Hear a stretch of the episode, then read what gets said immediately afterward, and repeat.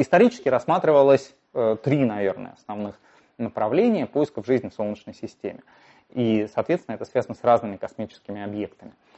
Мы знаем, что в далеком прошлом климат на Марсе был другим. Он был гораздо лучше, атмосфера была плотнее, текла вода по поверхности, то есть вообще условия подходили для появления жизни. И существуют даже такие экстравагантные, э, немножко сумасшедшие гипотезы, что жизнь на Землю могла быть занесена с Марса. Мы знаем, что на Землю попадают метеориты с Марса, он, он легкий, какая-то крупная каменюка на него упала, повыбивала осколков, они могут покинуть Марс. Э, соответственно, жизнь может пропутешествовать от Марса на Землю на куске камня или на космическом аппарате, а тогда уже наоборот с Земли на Марс. И это, кстати, довольно серьезная такая рассматривающаяся опасность загрязнения земной жизни тел Солнечной системы. И наоборот, э, когда, например, э, даже лунный грунт, когда привозили на Землю, Луна вроде довольно безжизненная штука, тем не менее были разработаны карантинные меры, а когда э, возра... будут возвращать вещество комет, скажем, там будут очень серьезные карантинные меры э, придуманы. Но как бы то ни было, вряд ли жизнь на Землю была занесена с Марса, но на Марсе могла существовать жизнь. Э, мы не знаем, существовала или нет. Мы, безусловно, не рассчитываем найти там кости древних марсианских динозавров. Э, она могла существовать в достаточно простой форме. Но, скажем, на Земле мы знаем, что бактерии живут на глубине нескольких километров. И э, если на Марсе успели появиться такие бактерии, которые там постепенно опустились, то с их точки зрения на глубине трех километров климат ну, вообще никак не менялся. Все как было на Марсе, так и есть. И в этом смысле поверхность Марса, очевидно, безжизненное место – но, э, во-первых, можно найти свидетельство какой-то прошлой древней жизни на Марсе, это было бы само по себе суперинтересно. Но даже есть надежда обнаружить существующую жизнь на Марсе, ну, где-нибудь в экзотических условиях, сильно забурившуюся в каких-нибудь там, подземных озерах, еще где-то. В общем, пока туда э, марсоходы не пробились, э, но теоретически это можно делать.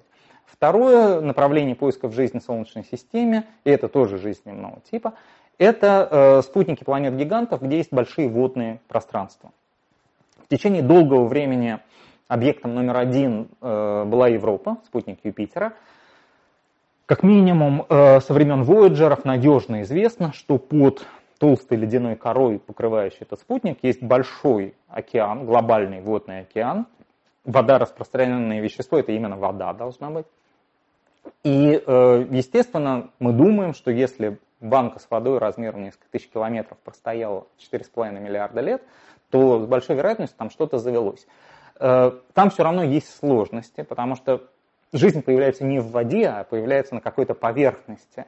Э, мы не знаем, какой глубины там океан, может ли что-то появляться на дне, туда не попадает солнечный свет. В общем, много есть вопросов и неизвестных, но тем не менее, это хорошая надежда. Проблема в том, что трудно пробуриться сквозь этот лед. Э, мы вот в Антарктиде-то недавно пробурили все эти озера. Э, и поэтому большим событием э, стало обнаружение интересной особенности у спутника Сатурна Энцелада, что было получено уже с помощью аппарата Кассини.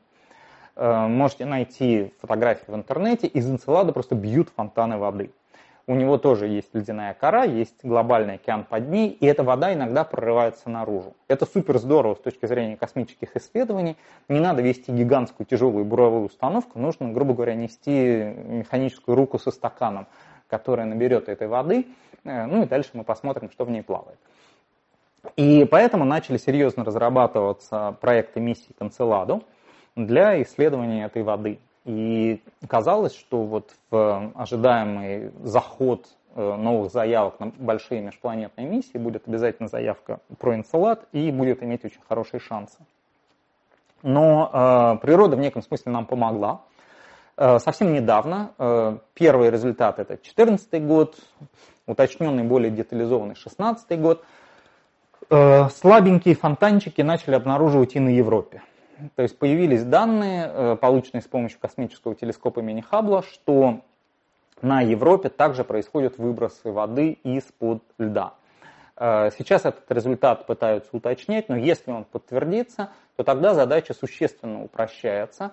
Э, Юпитер гораздо ближе Сатурна, туда проще лететь. На Европу высаживаться будет проще, чем на Энцелад, по всей видимости. И поэтому велика вероятность, что вот уже в этот заход будут планироваться или прямо проекты космические с посадкой на поверхность Европы, или, по крайней мере, в качестве первого шага специализированные миссии, которые будут летать вокруг Европы и исследовать дистанционно эту воду, которая э, из подлетного океана попадает наружу. И это, конечно, э, на какие-то ближайшие десятилетия, ну, ближайшие лет 20-30, наверное, один из лучших шансов найти жизнь в Солнечной системе.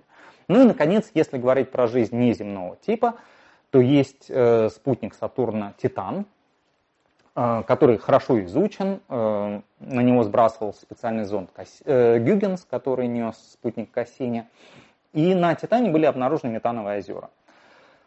У Титана плотная атмосфера, азотная, правда, но важно, что она плотная, она выполняет защитную роль. И можно придумать биохимию, э, основанную на метане. Здесь, как мы уже говорили, есть много сложностей, там холодно, там все происходит медленно, и поэтому не очень вероятно, что э, там может появиться какая-то жизнь, но узнать это можно только запустив туда соответствующий аппарат. И поэтому, э, может быть, не в этот заход, в следующий, люди надеются реализовать серьезный такой проект с отправкой какой-нибудь биохимической лаборатории на Титан, э, которая сможет там анализировать э, состав этих озер и, возможно, искать присутствие какой-нибудь жизни. Так что, в принципе, кажется, что в ближайшие 10, 20, 30 лет есть целых несколько направлений, связанных и с Солнечной системой, и с экзопланетами, по которым мы можем ожидать, если уж не какого-то глобального прорыва, то очень серьезного продвижения. И кажется, что в деле поисков жизни, вот если э, там, больше чем полвека с конца 50-х, когда активно начала обсуждаться проблема внеземных цивилизаций, например, до э, ну, фактически до нашего времени такого большого продвижения, наверное, все-таки не было фактического то э, следующие 20-30 лет могут его принести.